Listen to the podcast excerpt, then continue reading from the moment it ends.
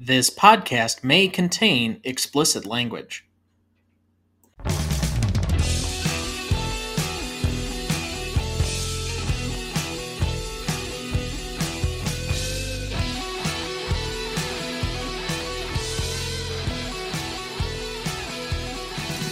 Welcome to the Greatest Movie of All Time podcast, the show that uses a unique grading style to redefine what the greatest movies are. I'm Tom Duncan. And I'm Dana Duncan. Tonight we apply our patent pending Stanley rubric to Major League from 1989, directed and written by David S. Ward, starring Tom Berenger, Corbin Bernsen, Rene Russo, Charlie Sheen, and Bob Uecker. However, quickly before we get to the show, next week we will be discussing probably the preeminent hockey movie of all time, Slapshot from 1977, directed by George Roy Hill, written by Nancy Dowd, starring Paul Newman and Strother Martin. You won't want to miss that one, so watch ahead of the show by searching the Reelgood app to find where it's streaming for you. That's R E E L G O O D. You can also email the show at greatestalltimemoviepodcast at gmail.com to sign up for our newsletter or find us on Instagram, Twitter, or now TikTok at the handle at GMOAT Podcast. And as always, please like, follow, rate, and review the show on whichever podcast platform you use. We would really appreciate it. All right. With that, Dad, what is your relationship to this movie? Oh, do I have a relationship to this movie? It was filmed in Milwaukee at Milwaukee County Stadium. So not only every time I watch the film, it brings back memories of my childhood of going with my parents and my, well, the woman I used to share parents with to the uh, baseball games. But the other thing is, is this brings up one of the few regrets I have in my life, which is they put out a call. I was in law school at Marquette Law School at the time in Milwaukee, and they wanted people to come out to be in the crowd, and they were going to pay you a nominal amount of money to sit in the crowd for this film. And I decided not to do it. And in retrospect, I could have been in a movie. I could, every time this movie goes, hey, look, I would have been right there. But no, I didn't. So, a major regret. But I remember when it was being filmed. I remember how they talked about it on Milwaukee radio stations. I remember Bob Uecker talking about it. I remember when they changed the outfield padding from green to blue to accommodate the film. This was right in my wheelhouse while I was in Milwaukee. Okay. And what would you say about the cultural impact at the time of this movie's release? Well, this is at the same time. Bob Uecker uh, was given this part. He basically ad libbed almost all of his lines. And it's at the same time, Bob Uecker was very popular doing the Miller Lite commercials. It was on the tail end of that. And Bob Uecker used to be a regular on the Johnny Carson uh, Tonight Show and such. And so people talked about this film, especially where I was in Milwaukee. And when this came out and was released and people went to see it, thought it was just absolutely hilarious. Um, there's two former Brewers in the cast. The, the first baseman from the Yankees was Pete Vuckovich, who won Cy Young for the Brewers in '82, and then the closer at the end of the movie is Willie uh, Mueller, who was a uh, relief pitcher for the Brewers in the late '70s, early '80s. People really related to this movie and what was going on. You have to understand that there would have been about 20 years before this movie was released, a book called Ball Four by Jim Bouton, who had been a pitcher for the Yankees. And it kind of lifted the veil off of baseball and showed how these guys are really big kids playing and having fun and goofing around and doing all kinds of bizarre things. And I think people really related to that in this film. And what a lot of people, and I think even Major League Baseball players did, was uh, say that this was fairly accurate as to what really goes on over the course of a 162 game season in the clubhouse and on the road. And given recent statements by particularly the NFL about tanking and even in Cleveland, the premise doesn't even seem that far fetched. No, no, it doesn't. All right. So the last question I would have to kind of set this contextually up for everybody would simply be is this movie completely out of date at this point? Yes and no. It is not out of date from what goes on in a major league clubhouse and what takes place for the most part, other than the fact that the league minimum salary, when Tom Berenger is in with that lawyer and he's going, Well, I make the league minimum. Okay, the league minimum is like $850,000 a year. That's not a small amount of money. When he says it, it was not the league minimum at the time. That's the league minimum no. now. We're talking yes. that that would have been like one of the highest paid players in baseball in 1989. Because one of the stats Correct. that I like to bring out consistently is in 1990, the Brewers had the two highest paid players in baseball. I think Paul Molitor was making $2 million a year, and Robin Yount was making $1.5 million a year. And by the end of the decade, in 1999, Alex Rodriguez was signing a 10 year contract for $252 million with the Texas Rangers.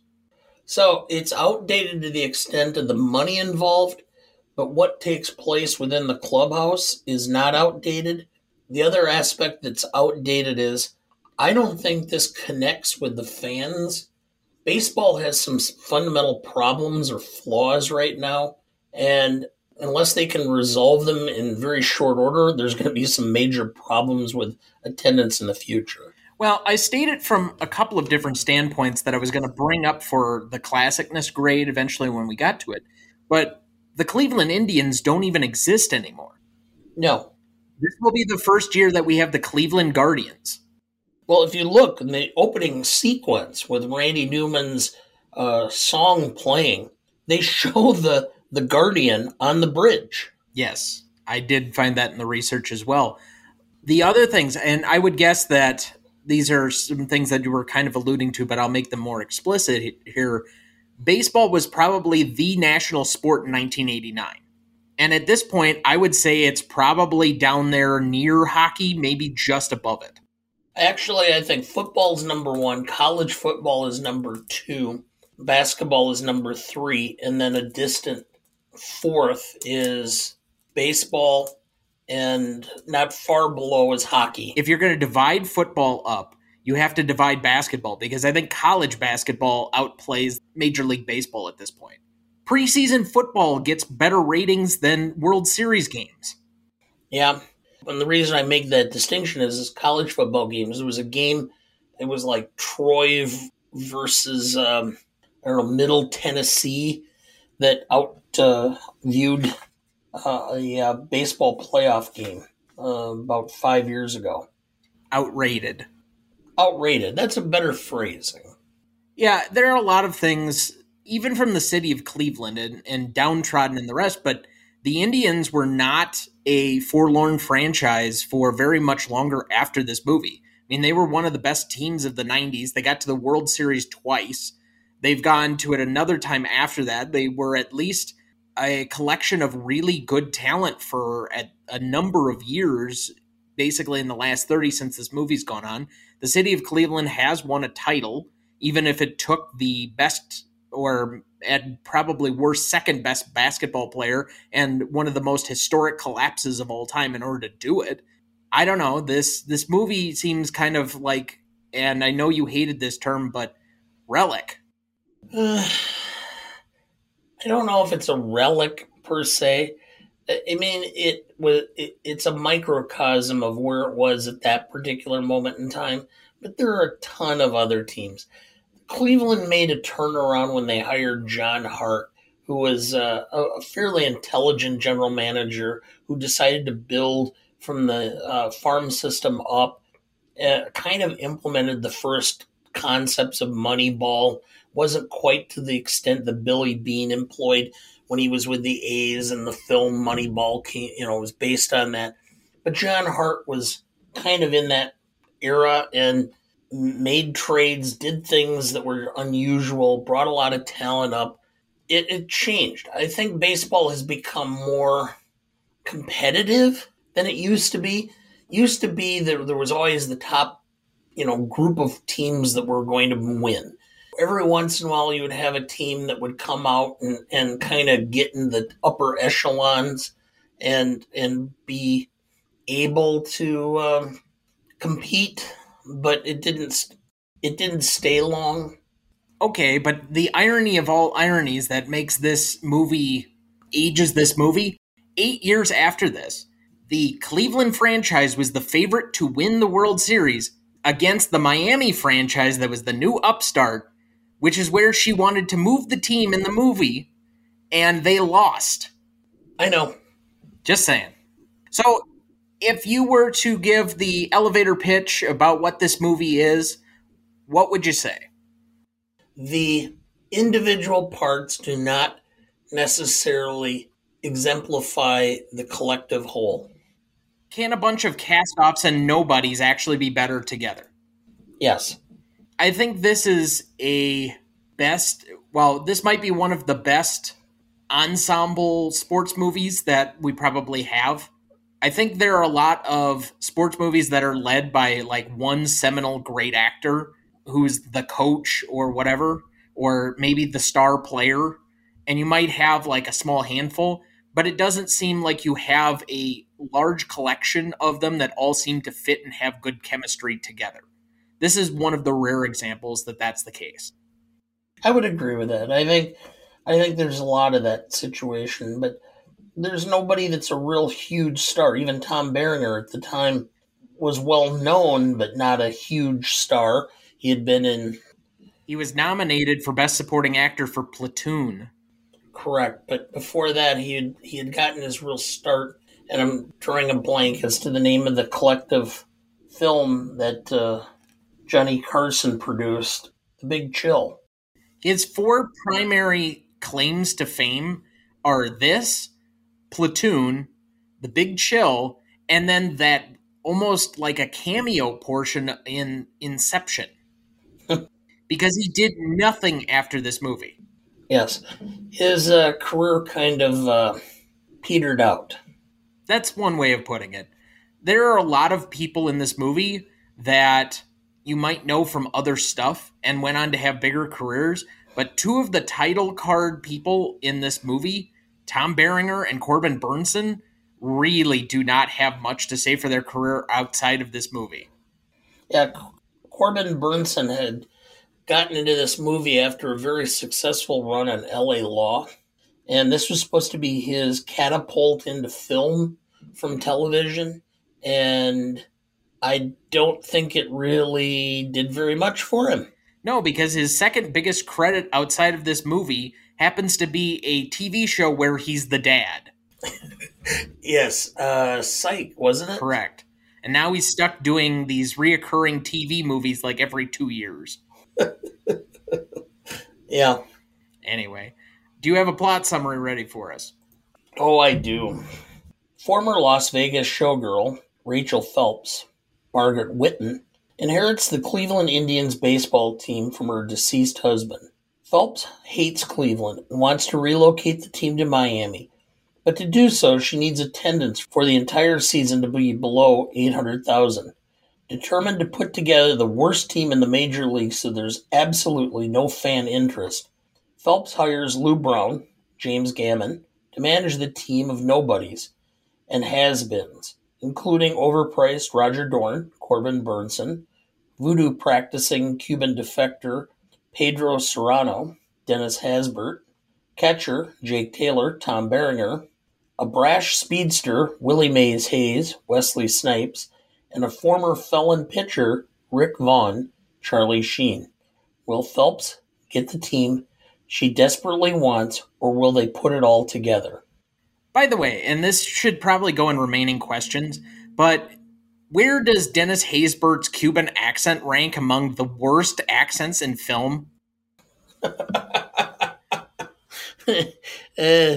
anytime Tom Hanks has to do a Bostonian accent. This was only like one movie. Points if you can rename the movie. With Tom Hanks? Where he had to do a Boston accent? Yes. Oh, what was the the name of the film where it was about a storm? Uh, he was a boat or he was a ship captain. The Perfect Storm. That's George Clooney. I thought he was in that. He was not. Okay. Then I can't. It was a Spielberg film with DiCaprio. I thought he had to do one other time. I don't remember it Yes. if he did, but that's the one that comes to mind immediately. Yes, and that would have been Catch Me If You Can. That is correct. Very underrated film, the Which we will be covering eventually on this show, but we've probably done too many Spielberg movies so far and need to kind of get some other people in here. All right, cast for this movie Tom Berenger as Jake Taylor, the catcher, Charlie Sheen as Ricky Wild Thing Vaughn, the starting pitcher relief pitcher, Corbin Bernsen as Roger Dorn, third baseman, Margaret Whitton as Rachel Phelps, James Gammon as Lou Brown, the manager, Rene Russo as Lynn Westland, Bob Uecker as Harry Doyle, Wesley Snipes as Willie Mays Hays, center fielder, Charles Cyphers as Charlie Donovan, GM, Chelcie Ross as Eddie Harris, the starting pitcher, Dennis Haysbert as Pedro Cerrano, who never actually gets a position in the movie, Andy Romano as Pepper Leach, first base coach, Kip Powers as Cooper Vaughn, Steve Yeager as Duke Temple, third base coach, Pete Vuckovich as Haywood, the Yankees' first baseman, and Willie Miller as, or is it Mueller, Mueller. as Duke Simpson, Yankees relief pitcher. Recognition for this movie the film debuted at number one at the US box office and received generally positive reviews. It grossed almost $50 million in the US and Canada and 25 million internationally for a, wor- for a worldwide total of 75 million. Major League holds an 80 th- Major League holds an 83% on Rotten Tomatoes and a 62 score on Metacritic. The film was recognized by American Film Institute as a nominee to the 10 Top 10 list for sports films in 2008. The success of the original film spawned two sequels Major League 2 and Major League Back to the Minors. Which one do you think actually has a worse rating? Uh, I don't even. I, I would not venture to guess because I watched them both. Did you know? David S. Ward is actually a lifelong Cleveland Indians fan. His inspiration for creating the movie was simply because he thought it would be the only way he would ever see the Indians actually win anything. Did you know? According to David S. Ward, Wesley Snipes was not a very skilled baseball player in real life, never having played much of it before. Ward said Snipes was so awful at throwing a baseball that they did not have any scenes of him throwing the ball. Did you know? When director David S. Ward asked Bob Uecker to play Harry Doyle in the film, Ward had chosen Uecker because of his acting work in Miller Lite ads and on the sitcom Mr. Belvedere. It wasn't until Ward met Uecker that he learned that Uecker had been, for nearly 20 years, the radio broadcaster for the Milwaukee Brewers. Did you know? Harry Doyle's line, just a bit outside, which became one of the film's more memorable and imitated catchphrases, was not in the script. Uecker improvised the line and several others under initial encouragement from David S. Ward. Did you know? For many of the wide crowd scenes of the climactic playoff game, there were over 20,000 extras in the stands. When the team first ran onto the field with the crowd roaring, Dennis Haysbert admitted to being emotionally overwhelmed by the experience. Former major leaguer and technical advisor Steve Yeager noticed Haysbert's reaction and said to him, That's what it's like 162 times a year. Did you know? After Vaughn strikes out Haywood, he is congratulated in the dugout by a player named Keltner. Ken Keltner was the third baseman on the 1941 Indians whose fielding heroics helped end Joe DiMaggio's 56 game hit streak. Did you know? In the scene where Jake invades Lynn's party, one of the guests asks how much Jake makes in the majors. He replies, I make the league minimum. At the time, in 1989, the Major League Baseball minimum salary was $68,000. Average household income in 1990 was roughly 30,000. So he's making a very respectable double the average household income. Did you know? The restaurant where Lynn Westland, Rene Russo, is spotted on a date is in Milwaukee.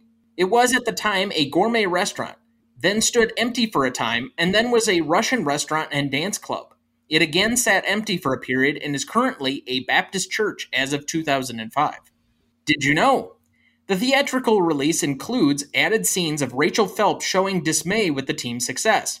An alternate scene included on the Wild Thing Edition DVD shows a very different characterization of Phelps. Lou Brown confronts Phelps over her plan to sabotage the team and announces his resignation. Phelps then reveals the threatened move to Miami was merely a ruse to motivate the team, as the Indians were on the verge of bankruptcy when she inherited them and she could not afford to hire star players or maintain standard amenities. She also tells Lou that she felt he was the right manager to bring the ragtag group together. Lou does not resign, but Phelps reasserts her authority by saying that if he shares any part of their conversation with anyone, she will fire him.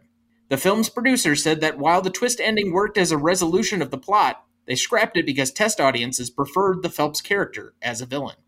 With that, let's take a quick break and we'll be right back. All right, best performance for you. Oh, well, Bob Uecker. Agreed. He makes the movie. I mean, yes, he's just phenomenal. There's no part of his performance that isn't hilarious. Even when he's trying to be serious, he's uh, hilarious by far the fact that they put him in this film really kind of made the film. I don't think it would have been nearly as successful but for Bob Uecker. To be quite honest, even the lines that we've so often quoted of his that are just iconic, when I was looking up the best, funniest lines, some of the written down ones that seem like throwaways that I don't think I've ever laughed at, all of a sudden I was just giggling at my desk trying to put my notes together. We'll come back around to that though when we get best lines. So yeah, it's an absolute runaway best performance for me when it comes to Bob Uecker. He was the most affable character in the entire film when a lot of them seemed rather wooden, if you ask me. Like, I, the more I watch this movie, the less I seem to relate to and understand why you wanted your leading man to be Tom Berenger. okay. And I can also tell why Corbin Bernsen has only been in TV. Yeah, I, I, I, never thought much of Corbin Bernsen. Um, I was not a big fan of LA Law. It was on while I was in law school, and I thought it was so idiotic as far as the show itself. And I thought he so overacted throughout the show. I never understood exactly why anybody thought he was going to be able to make the leap into or into uh, movies. I don't know either. Best secondary performance? Charlie Sheen. Agreed again. Yep, because clearly, you know, Charlie Sheen's had his demons. Uh, That's you know. an understatement. Yeah. Well, I mean, his latest meltdown where he was, that was in part induced by the fact that he found out he was HIV positive, apparently. And, um, but when he is on, he is so good. And obviously, has problems outside of doing a film and, and playing his part, but he just has a certain look, an ability to be vulnerable and yet be cocky at the same time. This is the third big movie of his that I can think of off just off the top of my head from the late 80s. Two of them are Oliver Stone movies and this one. So he has Platoon, he has Wall Street, and he has this. And you can see from all three performances that he was a movie star the fact that he got into TV when he did and then became like the biggest TV star was such a coup at the time because you knew this guy had these performances in him. He's one of the most affable, likable characters for one of the most difficult people to probably like on paper. The guy who plays in the California Penal League. yeah. He, again, should not be likable. And yet, by the end of the movie, I think he might be the number one guy on the list that you're rooting for. I know. I, I he he again has this ability to be both cocky and vulnerable at the same time.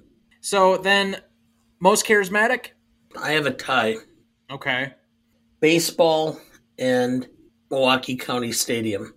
I mean, the story is about baseball, and the story is about the endurance. I mean, baseball, unlike any other sport, is a 162 game schedule. And at one point, you know, where they talk about it, you know, that's just one. We got 161 more to go. And it, it creates a unique situation. It is the ultimate sport where it, it's like reboot. Every day is reboot I mean, or it makes every game that much more meaningless. If you want to go that route, fine, whatever.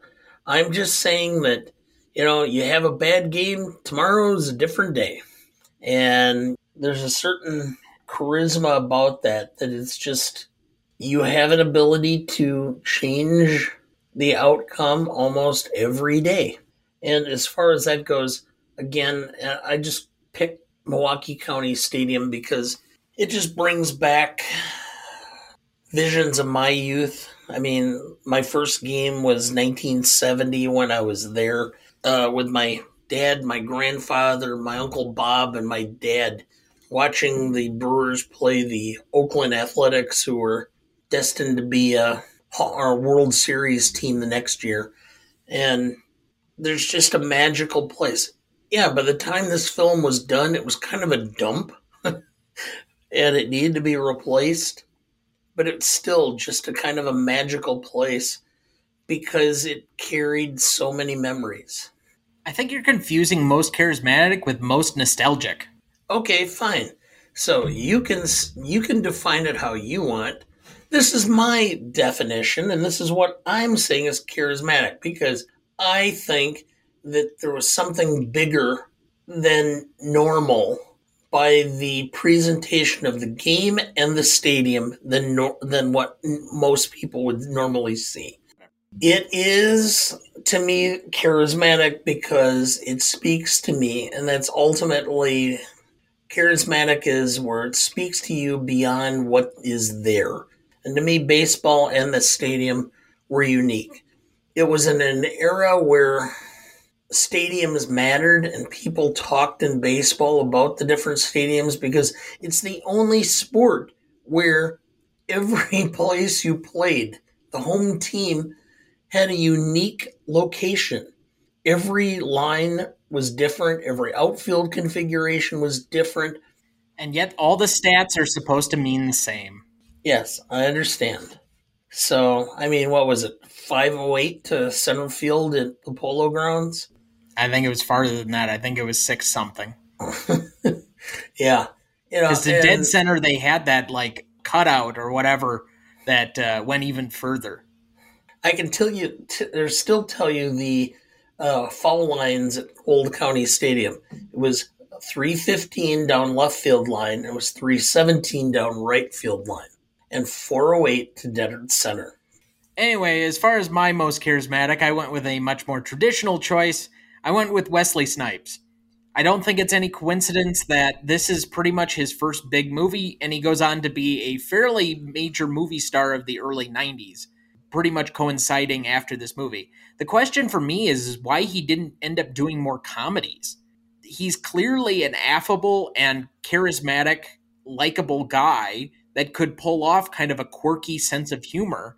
And I know he's kind of a small character by comparison in this movie, whereas in some of his other stuff, he was really the leading guy, and that's usually supposed to be the straight man. But you could see that he had the chops to be able to do this type of work. And I'm not sure why he didn't end up doing similar career choices for the rest of it, especially given the popularity of this movie. Maybe he didn't want to be typecast, but I don't know. I thought he was a fantastic addition to this cast and really rounded out exactly what this cast was supposed to be an eclectic bunch of nobodies. And he was at the time, but you could see enough there that would lead you to believe or at least give you credence to understand how his career blossomed after this. Best scene the nominees that I have down opening meeting, spring training, I look like a banker, Vaughn gets control, Phelps stops coddling, Donovan reveals all, win the whole fucking thing, winning streak montage, Cerrano hits a curveball, Wild Thing, and Taylor calls his shot. Did I miss any? No, actually, I think that covers everything. Okay, so best scene then. I think the montage of starting to win kind of is the turning point, the centerpiece of the movie. I think that ultimately reflects where the film is going and really exemplifies what the film was trying to accomplish. I think I'll agree with you. I had a hard time putting my finger on what's the best scene because I think they all collectively pull in the right direction. But the one thing that I noticed a lot in watching this movie kind of for the show and we've said repeatedly it doesn't matter how many times you've watched a movie you watch it differently when you're doing it for the show is that they really got the pulse of what it feels like when your team is going on a title run or going on like a really a playoff chase or something of that nature and the community starts to rally behind you. I think that is one of the few things that i think they really got right with this movie and that's probably the one scene that really exemplifies it more than any other. So i'll go with your choice there as the best scene as well. Favorite scene? Go ahead. So i have down taylor calls his shot. It kind of defies a lot of the expectations in how you would end a movie by comparison to just about every other baseball movie that has a really dramatic final moment. Somebody hits a walk-off home run, or in the Naturals case, hits a home run that basically shatters all of the lights and everything goes off like fireworks behind him as he's rounding the bases. This movie has one of the most muted final plays. If you described it to anybody and said this is how they won the game, they would look at you like, why did somebody write that for a movie? he bunts and the guy scores from second. Yes. And that does have some satisfaction and can be somewhat of a satisfying ending because it would be an exciting play in a potential playoff clinching win.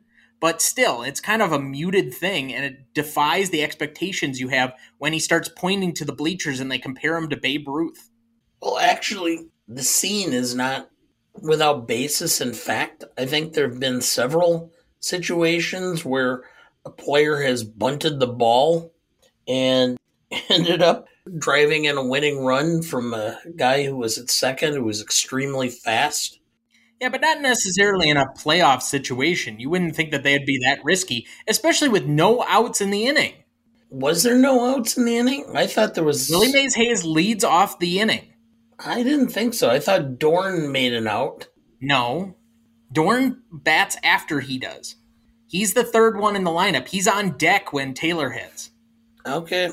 Hays leads off the inning and then he bunts for the single, which also kind of ruins the whole dramaticness of Taylor having to leg out a, a single to first base. He does not need to make it to first base in order for May or Hays to try and steal home. Yeah. He just has to be enough that he's diverting the throw. That would have made more sense if it would have been two out. Exactly. But they don't have that. I don't know. I guess I always assumed there were two outs. Maybe I'm wrong. I it was something I only picked up on this viewing, but it was one of those things I'm like, "Oh, that didn't occur to me before." Yeah. Most indelible moment? Any scene that Bob Uecker was talking. Yeah, that's what I had down. It, it's not a scene or a moment. It's just Bob Uecker. Every single moment that Bob is on screen, he shines. Yes, and Bob is 88 years old. He's still in the booth doing home games for the Brewers. And he's like the team mascot. Yes, he is. I mean, they were, uh, what was it, a couple years ago when they got and they won the, the division and and such. They waited the celebration until Bob was able to get down from the booth into the locker room to participate. They didn't crack the champagne, they didn't do anything until he arrived. He is the last of probably the institutionalized baseball broadcasters. When he I, I goes, it will be the end of, you know, at this point, Vince Scully has retired, Jack Buck's dead and all of the other major people are either dead or gone. Red Barber, Jerry Coleman, Harry Kalas, Harry Kalas, Ernie Harwell. Yeah, they're gone. I do think there will be somewhat of a league wide mourning when he passes. Well, I think so, and there should be. When I was a kid, just to express how what this meant. Okay, I was on the tail end of where baseball was baseball was radio broadcasts for the most part. Baseball transcended the, the urban areas and went into the rural areas, but it did so by radio. And your local radio broadcaster was almost like a part of your family from April until October. And uh, you had them, invited them into your home almost every night. You might be doing other things, but you had the baseball game on your radio. I remember as a kid laying and watching TV on the floor, and I would have my tran or my little portable transistor radio with me, and I would have Bob Uecker. I'd be listening to the Brewer games and watching television, and I'd keep an ear on what was going on because baseball wasn't on television consistently. The only time you got really baseball and TV was Saturdays, and it was the game of the week and whatever. So, baseball announcers and radio, or especially radio announcers, were your conduit to baseball. And they all had their own unique personalities, and Bob Uecker was on the tail end of that. He came in and started doing Brewer games in 1970 when the team moved to Milwaukee. He became the primary play by play guy about 1974 or 5. And he has been a huge part of my life. I'm 58. I can't remember ever listening to baseball or enjoying baseball where Bob Uecker was not a part of it. All right, with that, we will take our second break and we will be right back.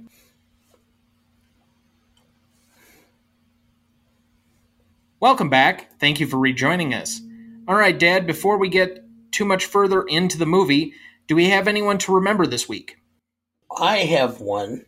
Marvin Chomsky, American film and TV director, Emmy Award winning director, um, who directed projects such as Roots and Star Trek, Gunsmoke, and The Wild Wild West. I would assume that's the TV show.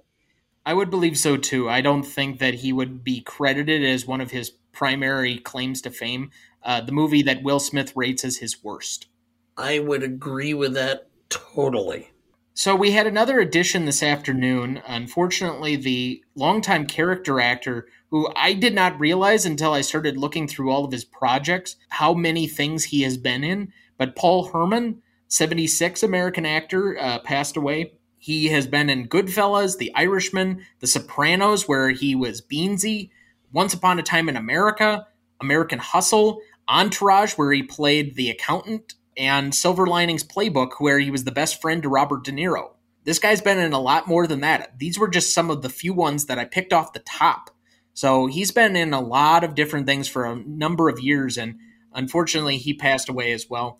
One other name that I'd like to mention, not necessarily that he passed away, but I think for the most part, depending on what the underlying cause is, his career might be effectively over at this point.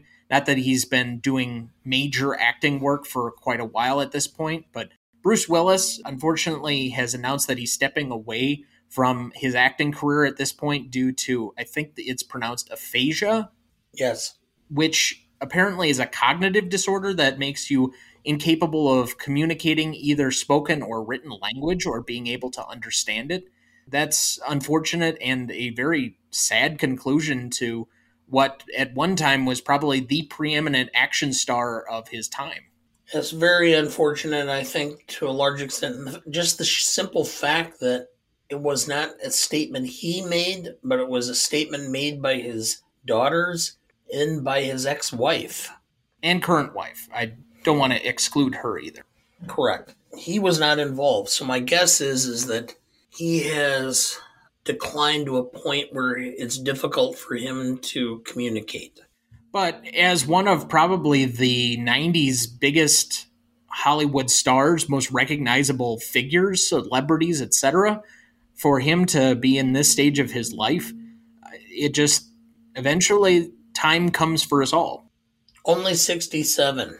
I know that uh, 30 years ago, if you said if you was 67, oh, well, that makes sense you know, the way longevity is and health and such, 67 is not that old anymore. You sure say that like a 58 year old. Fuck you.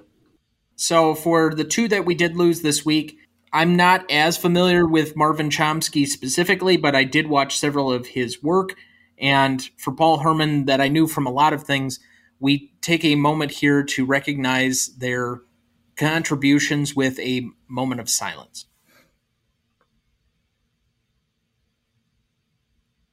Thank you. All right, let's move to best funniest lines. In fact, I think all the best lines in this movie are probably the funniest lines. So we're going to reserve at the end here for a section that's just the Harry Doyle section, and we'll get to that in a second. But any other nominees before that? I will start Rachel Phelps. The fact is, we lost our two best players to free agency. We haven't won a pennant in over 35 years. We haven't placed higher than fourth in the last 15. Obviously, it's time for some changes. This guy here is dead. Cross him off then. One of my uncle's favorite lines. Uh, Lou Brown. Uh, he was an all star in Boston, wasn't he? Charlie Donovan. Yeah, he wound up in the Mexican League and he had problems with his knees. Pitching coach Lou Ru- or Leach. Wish we had him two years ago. Donovan. We did. Leach. Well, four years ago then. Willie Mays Hays. What the hell league you been playing in? Rick Vaughn, California Penal. Never heard of it. How'd you end up playing there? Stole a car. Uh, Ricky Vaughn, uh, trying to finish his complete game. His arm feels like jello, but Jake Taylor, the veteran catcher, tells him to throw it down the middle. Taylor to the hitter, Rexman. You got a chance to be a hero on national TV if you don't blow it. By the way, I saw your wife at pre lounge last night. Hell of a dancer. You might be very, very proud. And that guy she was with. I'm sure he's a close personal friend and all, but tell me, what was he doing with her panties on his head? Willie Mays Hays. I like I play like Mays and I run like Hays. Uh, Jobu. Fuck you. I do it myself. That's one of your nominees? Yes. I at least went with one of my uncle's other favorite lines. Yo, bartender, Jobu needs a refill. I assume you're referring to uh, John? Yes. Yeah. This is like one of his favorite movies. Yes. Go ahead. I did one. Oh, okay. Taylor Vaughn and Hays in a fancy restaurant. Vaughn, I look like I look like a banker in this.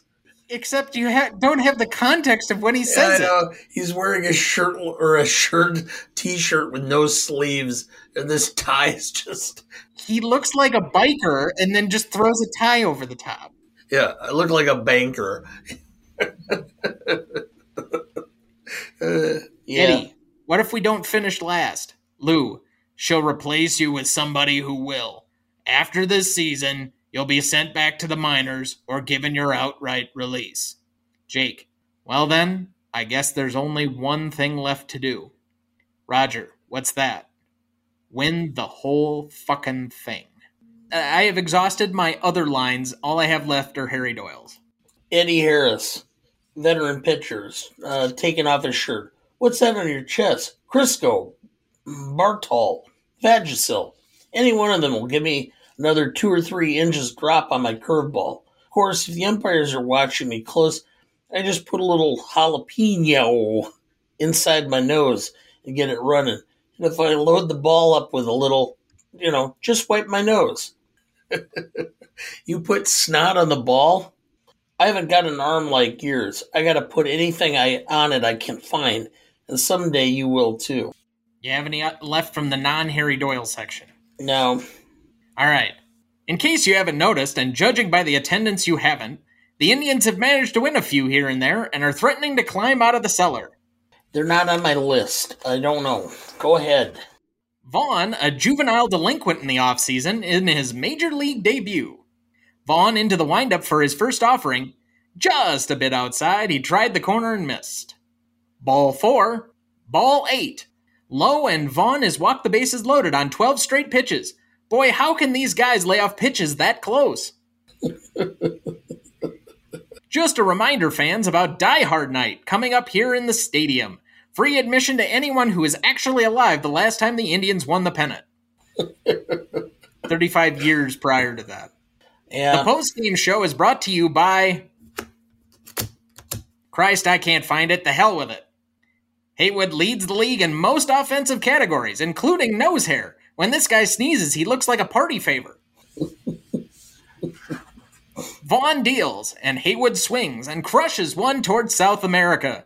Tomlinson will need a visa to catch this one. It is out of here, and there is nothing left but a vapor trail. Well, you can close the book on Kellner, covers the microphone with hand and turns to Monty. Thank God. We don't know where Hays played last year, but I'm sure he did a hell of a job. Haywood's a convicted felon, isn't he, Monty? Uh, doesn't really say it here. Well, he should be. Hays is picked off. Well, so much for that.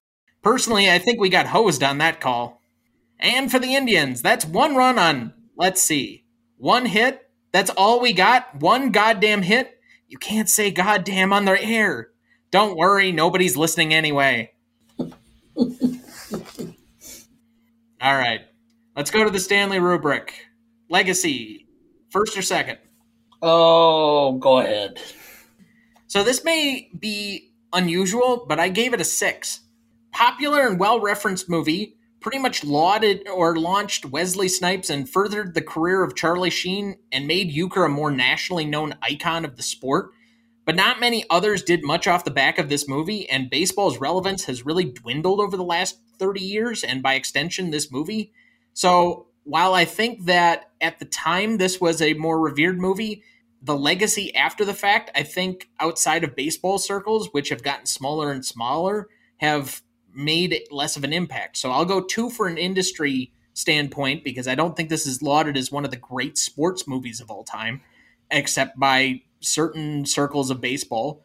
And four for the audience because I do still think that there is an audience for this, but it's just going to keep shrinking over time as less and less people have probably seen it.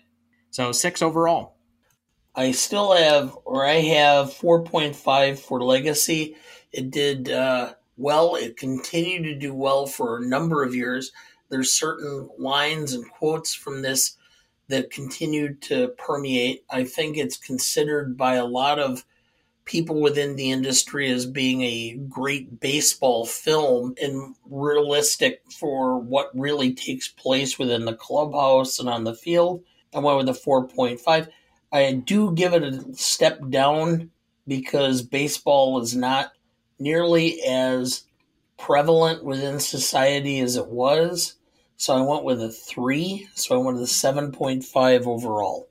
So that's a 6.75 average between us. Impact significance. As I said before, I think this movie was bigger in the moment. It was the number one at the box office. It did reasonably well commercially. It spawned two sequels. We got several movie stars that at least if not launched, furthered their careers from this. And it was generally positive in the reviews, et cetera, et cetera, et cetera. So I went four for industry. I went with a 4.5 for audience because while the industry was not necessarily like this was the best movie of 1989, they at least appreciated it for what it was and were willing to bear out two more unbearable sequels. And the audience was there for two more unbearable sequels. So 4.5 on that four for the industry, 8.5 overall. Uh, I actually went with a four for uh, the industry because, yes, it did well in the box office and it did spur sequels, but I don't think it was considered to be anything more than just a cash grab. Um, there wasn't anything endearing. There's nothing that was derived in the industry. You know, it wasn't like there was a ton of sports movies or baseball movies that came out after this.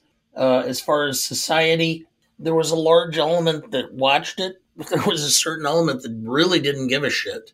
And having lived through this, I, I can tell you, individuals such as your mom, I don't think ever saw the film until I happened to put it on and let her or made her watch it with me on one weekend or something after we were married a couple of years. Never dawned on her that she would even bother to watch it. So I can't give it any higher than a four simply because it was a certain impact or a certain segment of society that was like, that's baseball. I don't care. So I went with an eight. I also don't think you can use mom as an anecdote for much of anything when it comes to pop culture and movies. She's been basically absent from both outside of what we tell her to think for about 30 some years. Except that having lived through this time frame, there was a certain segment of people who really just didn't care. I'm not disagreeing with that. That's going to be for any movie ever. You don't care about any Avengers or comic book movie or the biggest movie of all time, actually, the biggest three movies of all time. You actually take a badge of pride that you've never seen them. So there will be pockets of the public that will not care about certain movies. Always. That doesn't mean it does anything else. If the audience is there, the audience is there, whether it's more effusive or not. So, what was your score again? Uh, four for society. So I went with an eight total. So that's an 8.25 average between us. Novelty. I went with a 7.5. I could not give it the complete because, as I indicated earlier, the veil had been lifted from baseball by the book Ball 4. And there was a lot of, there was actually a TV show based on that to kind of show baseball players as to what they really were, which is basically overgrown uh, boys. And I, I, I can't give it complete novelty because of that, but it was semi novel in how it presented it and, and how it showed the course of pulling together a team in a comical method or manner. So I went with a 7.5 for those reasons. I really straddled the line between probably about three or four different numbers. I settled on a seven, partially because the concept is somewhat original at the time. The baseball portion of it, however, is not. This is pretty run of the mill when it comes to baseball movies. And even the formulaic stuff of setting up the big game and you have certain characters that, you know, you need a strikeout at a certain point in time. You need somebody to hit a big home run in a certain spot or any of the the actual sports stuff. Just seems kind of played out if you've watched enough baseball movies and this comes after you know at least several of the more significant baseball movies that we've ever had. Reasonably you could basically make an insinuation that this is a cross between the natural and bad news bears. Somewhat. I know it's a little bit of a stretch but still one of the things I still do say, though, that it does get right, but I think a lot of uh, baseball movies or, frankly, team sport movies do get right, is the feeling of a city or community coming together for that title run, as I mentioned before. But we get a lot of that in other sports movies too. So I don't know if that's necessarily unique. I just do think that this is done well in this. So I give it maybe an extra half point here or there. What separates this one is just how funny it is and still is, particularly because of Bob Uecker and how much that still works. And I think it brings at least a, a, sense of not necessarily outdatedness for comedy, which is rare. And this is a 30 year old movie. Most comedies that are from this time just start to have probably somewhat faded as far as how funny or not they are. Uh, I look at something at, like Caddyshack that's nine years before that, and that's starting to really show some age as far as the humor for that for me. And I know that's like one of the funniest things to guys of your generation, but it just yes. it, it's kind of found its separation point a little bit as far as the generation gap. But I will give this. The premise is still reusable and novel enough that we can basically base the biggest TV show of the last what, 2 3 years its entire season 1 was basically borrowing this premise. Ted Lasso, Yes. So that's a 7.25 average between us. Football is life. Anyway, classicness. There wasn't any real, you know, cringy points other than the womanizing. I mean, Roger Dorn and and such. So I had to mark it down a little bit, but it did reflect what was going on. Professional athletes, you know, they had opportunities that they accepted. But still, I went with a 7.5 because of that. This movie makes fun of a guy's religion, even though it's voodoo, and openly just pokes fun at the character that that's his only distinguishing funny quality is, is that he worships a different religion we do that in stark contrast to the guy who, despite his alcoholism and all of the other things that he's got going on, and is openly reading a Hustler magazine while on the team plane and criticizing the other guy for his lack of Christianity. The, the religious interplay in this one is not necessarily aged well or was probably particularly great at the time. This movie tramples on all of its female characters. The Suzanne Dorn scene makes absolutely no sense for its inclusion in this movie, other than to give us a resolution at the end of the game where Roger Dorn punches out Ricky Vaughn.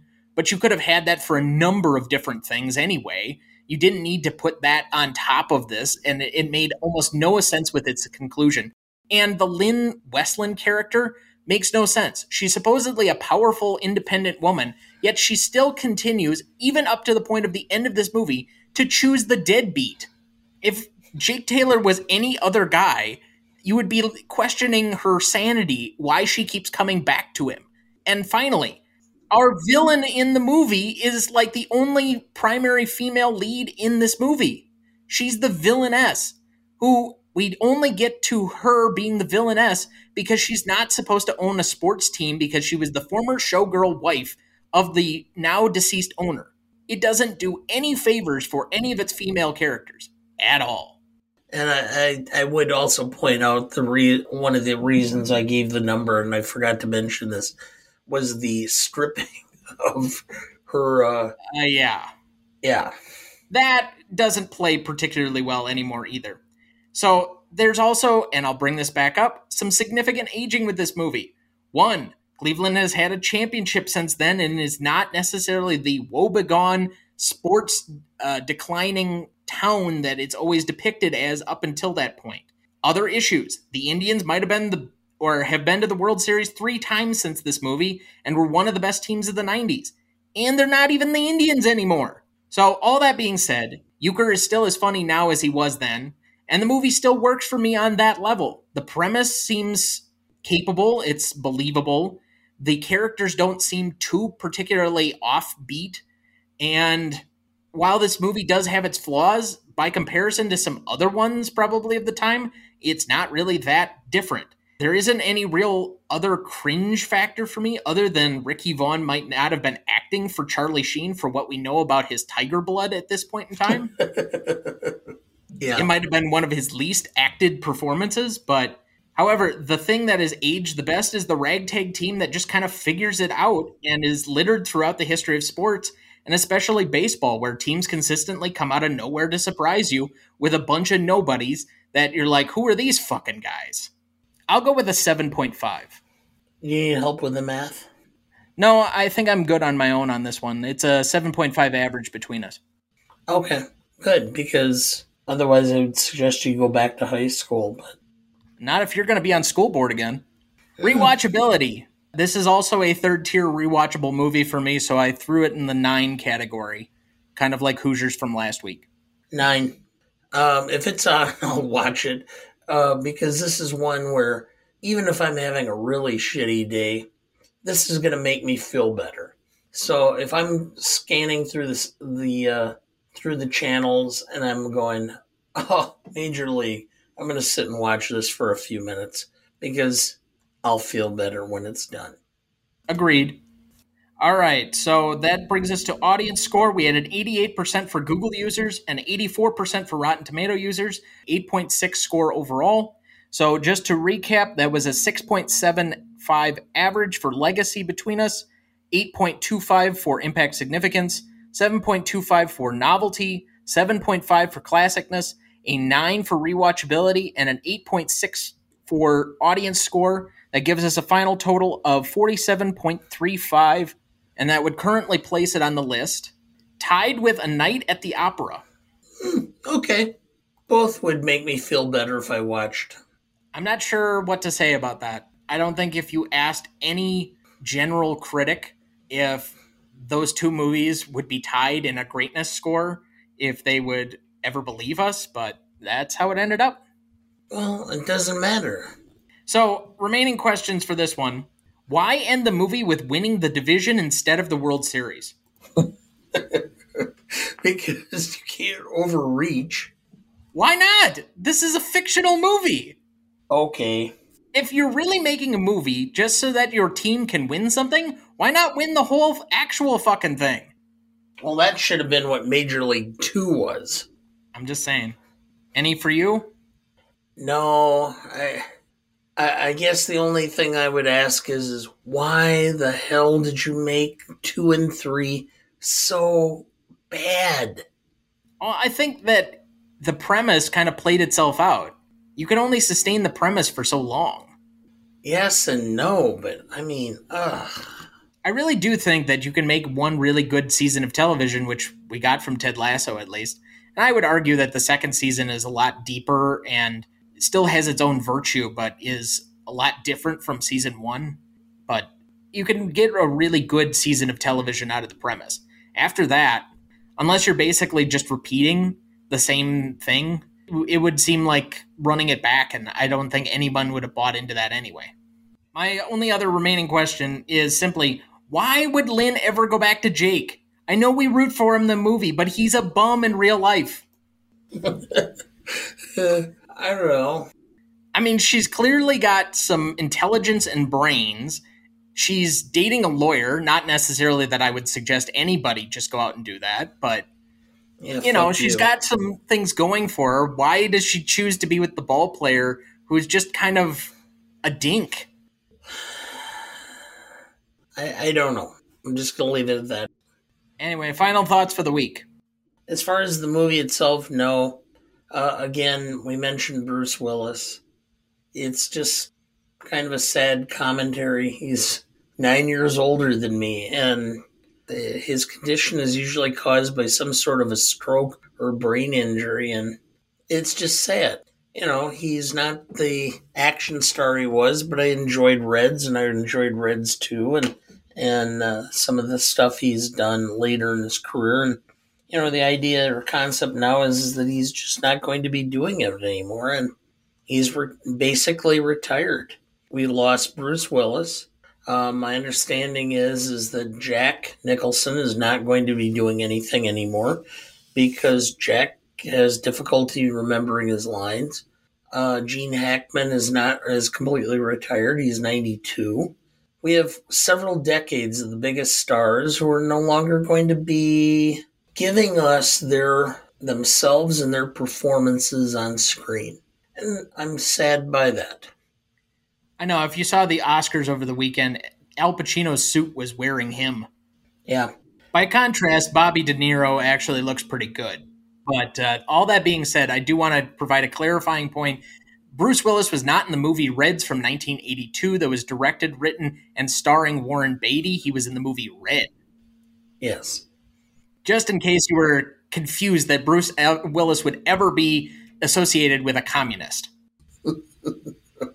okay. Anyway, and for that matter, uh, the Academy Awards, Liza Minnelli is looking very frail. Yeah, I, I don't know why we keep having to present Best Picture with people that are barely able to get the words out of their mouth. Like, are they just asking for another Warren Beatty, Faye Dunaway moment? I don't know. It's not that I'm uh, like saying Liza Minnelli should be far away from the ceremony, but don't have her presenting the biggest award of the night. With that, I'll give my final thought. I was officially 20 and 3 in our pre Oscars preview voting, or how we did our predictions. I was 21 and 2 because I switched one at the end in my official ballot that I submitted for ESPN Fantasy. But unfortunately, the two I lost happened to be the categories that you somehow succeeded. And so I have lost the wager. And what is the film that I am going to have to endure? Glen or Glenda? The Ed Wood film starring Bela Lugosi. You saw the uh, biopic with Johnny Depp, and they filmed uh, Glen or Glenda. The presentation in the biopic is hilarious. At my uh, every Monday, I have a uh, meeting among the representatives in my law office, and we meet in the conference room where I have my big screen 64 inch TV or 70 inch. I can't remember what it is. And I put it on and I had everybody watch 10 minutes of it before we started the meeting and everybody sends their condolences, Tom.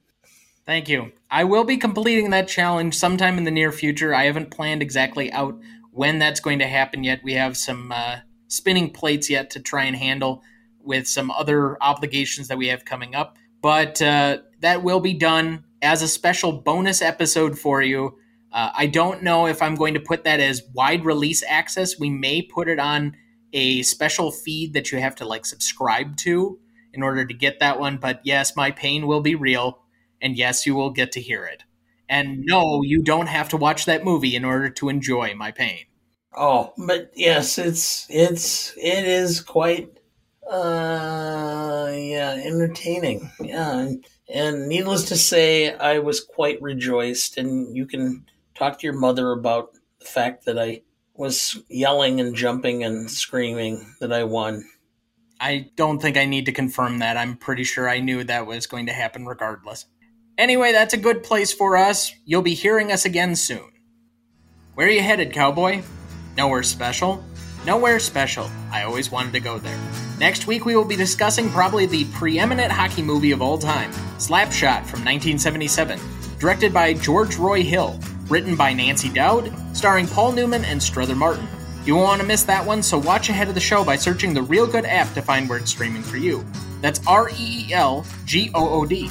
Please like, follow, rate, and review, or whatever on whichever platform you have so that you can join in on our fun.